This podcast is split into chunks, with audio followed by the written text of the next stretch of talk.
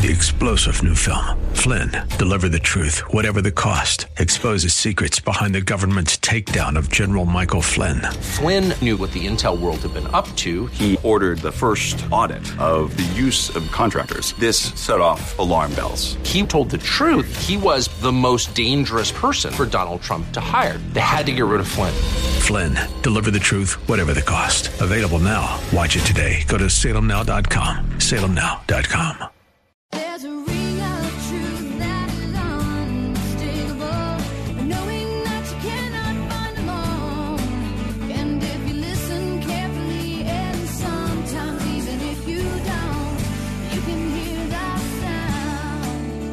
Thanks for joining us for today's edition of Ring of Truth with our pastor and teacher, Dan Sexton, senior pastor of Calvary Chapel, Ellicott City. Please join Pastor Dan as he teaches through God's Word. They weren't afraid of God. They'd lost their fear of God because of His mercy and because of His grace. And sometimes a person can do that because God is so gracious. They just kind of, oh, God's not gonna, God's not gonna do anything about this. God's not gonna judge the sin. He'll let me slide. And they they make the mistake of using His grace as a license for sin. Right? The liberty that we have in Christ, they're using now for for sin. Pastor Dan talks today about the grace God has given. Children often learn what they can get away with. If a parent threatens but never follows through, the child realizes they can keep disobeying with few consequences. The children of Judah acted in much the same way. Their fear of God dwindled because God was good to them. God's grace isn't so we can get away with murder. When we accept Jesus, we're called to repent and to live our lives rightly. God's grace is given to us because on our own, we will never be worthy of Him.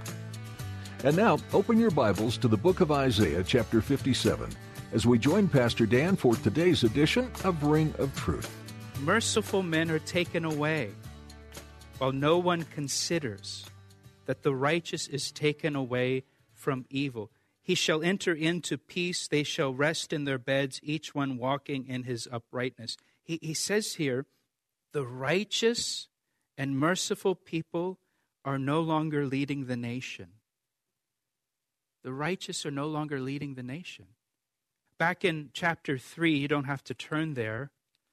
There, verse 1, the Lord says, For behold, the Lord, the Lord of hosts, he takes away from Jerusalem and from Judah the stock and the store, the whole supply of bread and the whole supply of water. He takes away the mighty man and the man of war, the judge, the person who can judge rightly, and the prophet, the person who speaks for God in the nation, and the diviner and the elder, the captain of fifty and the honorable man, the counselor and the skillful artisan, and the expert enchanter. So he takes away all of these people from leading the nation of Israel and Judah, and then he says, instead, I will give children to be their princes, and babies shall rule over them. So he's, he's going to remove the wise and the experienced and the statesman and the elder, the honorable, the righteous, and he gives them children to rule the nation. I mean, people, have, you know, people that have no idea what they're doing. They're, they're totally underqualified for what they're doing. And here in chapter 57, he says here, you know, the righteous and the merciful have disappeared. And he says, and no one takes it to heart. No one wonders, where are the godly leaders? What happened to the righteous leaders? Why don't we have merciful leaders? Why do we only have unrighteous leaders? No one stops to consider why do we have the leaders we have and we no longer have great leaders like we once had? I'm talking about Judah here. What was going on in that nation at that time? God removed the righteous from Judah. And again, it was part of his judgment against that nation. And one day, God will remove the righteous from our nation, and we shall enter into peace with the Lord and rest with the Lord, just as it says here. Now he says to the wicked, But come here, verse 3, you sons of the sorcerers, you offspring of the adulterer and harlot. Whom do you ridicule? Against whom do you make a wide mouth and stick out the tongue? Are you not children of transgression, offspring of falsehood? The wicked ridiculed the righteous, they mocked the righteous. In verse 5, the, the Lord begins to describe Israel's idolatry at that time. Inflaming yourselves with gods under every green tree, slaying the children in the valleys under the clefts of the rock. Israel's idolatry here. You know, in the, in the Old Testament, Israel is described as the wife of God. We've talked about that recently. Israel was the wife of God. The marriage ceremony takes place at Mount Sinai. God gives the covenant to them. It's a marriage covenant. God becomes their husband, Israel becomes God's wife, but Israel was an unfaithful wife to Jehovah. Uh, in fact, Israel was unfaithful on the wedding day at Mount Sinai. They created a golden calf and began to worship this golden calf.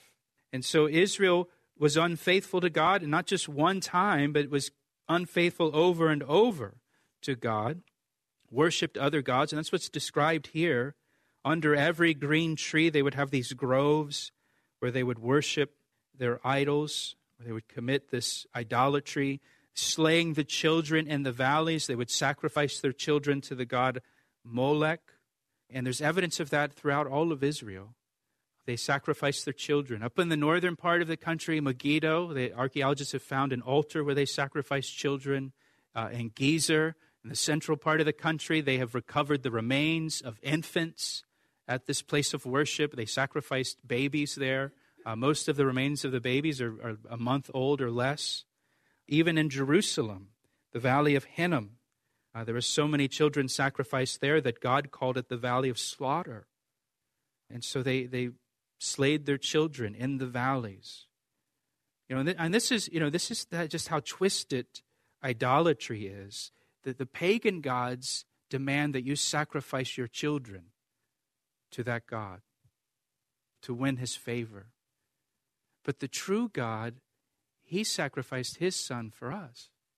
See, the pagan gods, they take the truth and they twist it.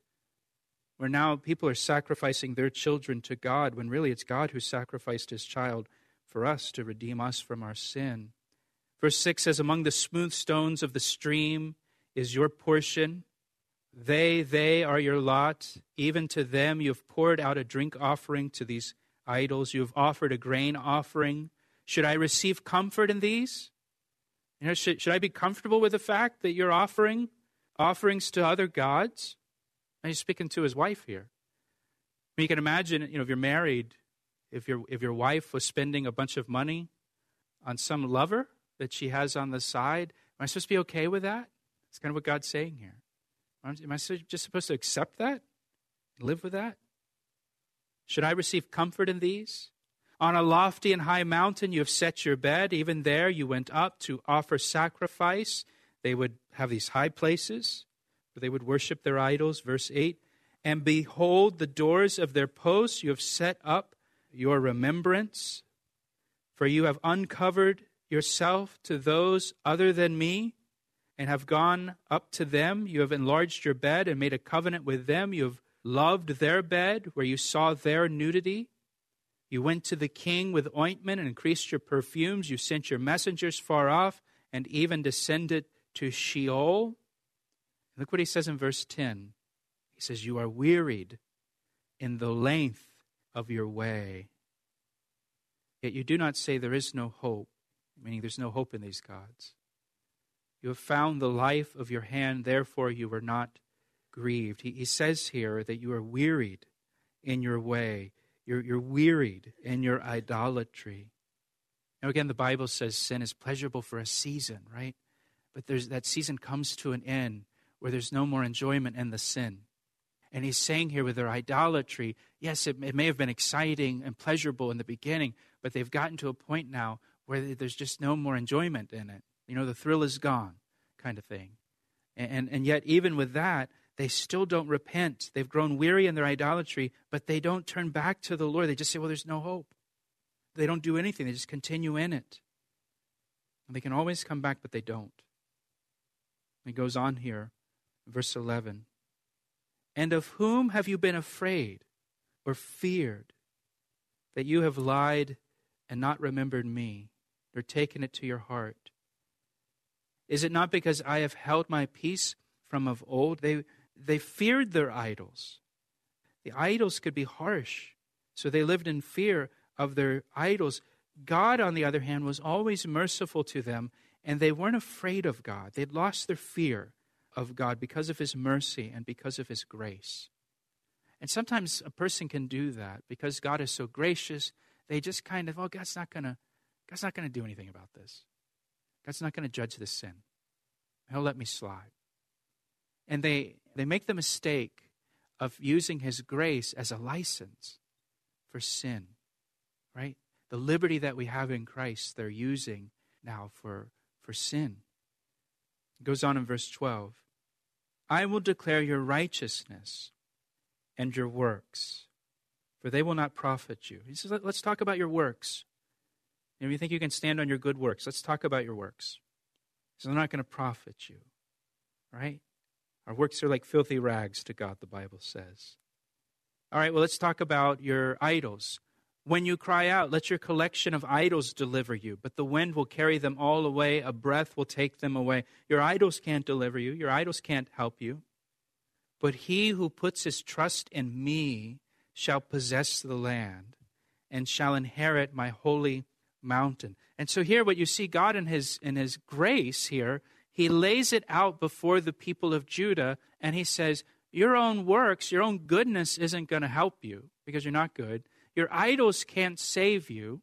But he says, "If you put your trust in me, I'll give you the land. I'll bless you. You'll inherit my holy mountain. I'll accept you and receive you and forgive you and give you a blessing and inheritance. It's almost like Elijah on Mount Carmel, where he says, You know, how long will you go between two gods? You know, if Baal is God, serve him. If Yahweh is God, serve him. And it says the people were silent. They didn't want to answer. And they had been worshiping Baal for more than three years, and they thought Baal was the God of rain. Baal was the one who caused rain to come down on their crops and make their crops prosperous and productive. And so the God Yahweh sent a drought upon the land for three years. And after three years of drought and destruction and devastation on their land, now Elijah the prophet says, Hey, if Baal's God, serve him. If Yahweh's God, serve him. And they, they still aren't, they aren't sure. They don't, they don't want to give up on Baal yet. It's just destroyed them. And they don't want to give him up. Pastor Dan will have more to share from today's Ring of Truth study in just a moment. But right now, we'd like to invite you to worship with us this Sunday morning. Here's Pastor Dan to tell you a little more. I heard recently that many people who listen to Christian radio are not part of a local church. Hey, if that's you, I'd like for you to join us this weekend as our guest at Calvary Chapel, located in Columbia, Maryland. The teachings you've enjoyed here on Ring of Truth are from messages I've shared with the congregation at Calvary Chapel. We have two meeting times on Sundays at 9 and 11 a.m. Uh, you can find out more and get directions at our website, calvaryec.com. That's calvaryec.com. Now let's get back to today's message on Ring of Truth. And here, the Lord is kind of laying it all out, just like the Lord does for us. Say, you want to go on your good works? Well, that's not going to get you anywhere. Hey, you want to you want to trust in your idols? Your idols can't save you; they can't deliver you. But here's the offer I have: if you put your trust in me, I'll give you the land. I'll give you a possession. I'll give you an inheritance. I'll bless you. So, what's it going to be? What's it going to be? Verse 14 And one shall say, Heap it up, heap it up, prepare the way. Take the stumbling block out of the way of my people. He says, Prepare the way so that my people can come back to me. Right? Just like, uh, just like the message of John the Baptist prepare the way of the Lord, make straight a path in the desert. Are you saying the same thing here? Build up the roads, heap it up, heap up, prepare the way, remove the stumbling blocks so my people can come easily back to me. For thus says the high and lofty one who inhabits eternity, whose name is holy. I dwell in the high and holy place. So listen to this description of God again. He's the high and lofty one. He inhabits eternity. His name is holy. He dwells in the high and holy place. And then he says, with him who has a contrite and humble spirit. To revive the spirit of the humble and to revive the heart of the contrite one. God dwells with those who are contrite and humble in spirit, not the prideful, not the self reliant, but the humble and the contrite. We don't really use the word contrite that much anymore. The word contrite, it means to see yourself as very small. How small? Get this. The word is used in some places in the Bible for the word dust. That's the same word. Dust. Do you see yourself as very small? How small? Like dust. I'm nobody. I'm nothing. I've got nothing to offer. But the Lord, the Lord, He's the high and lofty one. He's the one who inhabits eternity. He's the one who's holy. He's the one who dwells in the high and holy place. And I'm but dust in His presence. I'm nothing. That's what it means to be contrite and to be humble before the Lord. And the Lord says the contrite person, the person who sees himself as nothing, and the person who is humble, that person dwells with me.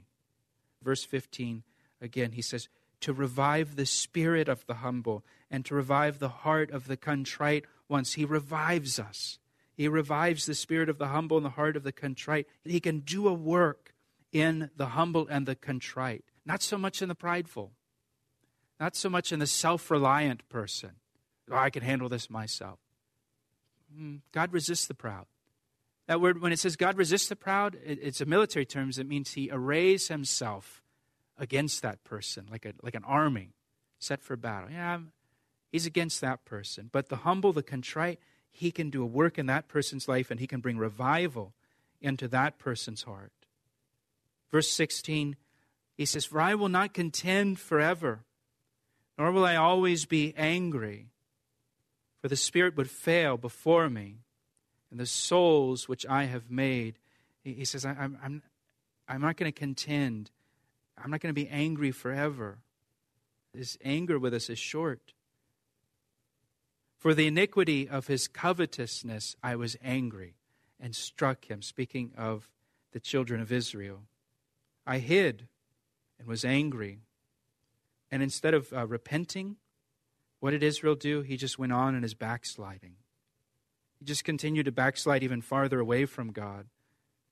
He went on backsliding in the way of his heart. Now, look what the Lord says. This is so amazing, verse 18. I have seen his ways. I've seen what, what Israel's done. And I will heal him. I will also lead him. And I'll restore comforts, plural, to him and to his mourners. Isn't that amazing? Just the grace of God in that verse. God says, I've seen what they've done. Now, usually when we say something like that, I've seen what you've done. I know what you did. And I, I don't ever want to talk to you again after what you've done to me. And here the Lord instead, he says, I, have seen his ways. I know what he's done. You know, I'll heal him. I'll lead him as a shepherd. I'll restore comfort to him and to his mourners if, if he just comes back to me. It's just grace, just how He forgives us like that, you know? He knows what you've done. You know, nothing's hidden from Him. He has seen it all, He knows everything. He knows the thoughts and intent of our hearts. And yet, He still wants us to be His children. He still calls us. And He says to us, I, have seen everything you've done. I know your ways. I know what you're like. If you come to me, I'll heal you, I'll lead you, I'll restore comfort to you. Just grace. I create the fruit of the lips, verse 19. Peace, peace, he repeats it, to him who is, look what it says, to him who's far off and to him who is near, says the Lord, and I will heal. I love verse 19 too. God says, I'll give peace, peace to anyone, to both him who's far away from me and to him who is near, and I'll heal him if it just turns back to me. I'll give you peace. Now, the Apostle Paul picks up on the same verse in Ephesians chapter 2, verse 17, Paul says of Jesus that Jesus came and preached peace to you who were afar off and to you who were near. For through him we both have access by one Spirit to the Father. We both, the one who is far off and the one who was near. Jesus Christ preaches peace to those who are far off and to those who are near. And some of you, I know, you grew up in a house where your parents were Christians and they taught you about Jesus from a young age and they took you to church every Sunday and you grew up near to the Lord. And so when the time came in your life for you to open your heart to Jesus Christ, it wasn't a huge step for you in the sense that you knew. You grew up in that environment. Others of us here, man, we were far away from God. Didn't know any of it.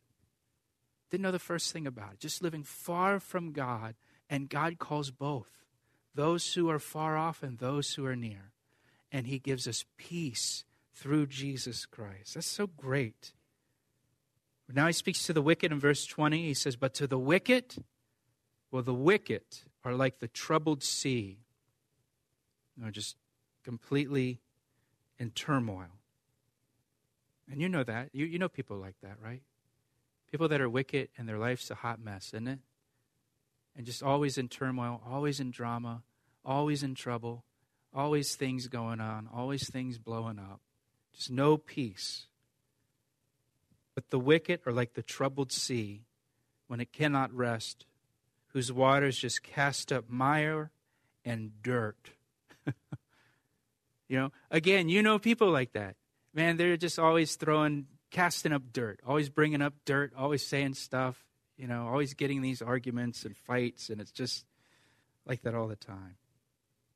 And then he says, There is no peace, says my God, for the wicked. There's no peace for the wicked. But for the humble person, the person who's contrite, who thinks that they're nothing and nobody and have nothing to offer to that person, he offers peace, he offers healing, he offers to lead them, and he offers to comfort them and restore them. What an offer! What an offer, right? It's like you got two choices here. You can have a life that is just topsy turvy and thrashing around like a troubled sea, or you can have the peace and comfort and healing and restoration that comes through a relationship with Jesus Christ. He asked me how I know, and I say it rings truer than the finest crystal. We're so glad you joined us today for Ring of Truth with Pastor Dan Sexton. If you missed any part of this message or would like to hear additional teachings from this series, they're available to you for free at calvaryec.com. While you're there, be sure to subscribe to our podcast. That way, you will have access to each message as soon as it's made available online. That website again is calvaryec.com. If you live in the Baltimore, Washington area, we'd love for you to worship with us this Sunday at 9 or 11 a.m. Calvary Chapel is located in Columbia, Maryland, only minutes from Route 95, Route 29, or Route 100. For more information on what you can expect when you visit, go to calvaryec.com or give us a call. We can be reached at 410 491 4592. Again, that phone number is 410 491 4592. We look forward to you joining us as our guests. And please, take a moment to introduce yourself to Pastor Dan after the service and let him know you listen to Ring of Truth. With that, our time with you has come to an end today on Ring of Truth. Join Pastor Dan next time for more from this verse by verse, chapter by chapter study of the book of Isaiah, right here on Ring of Truth.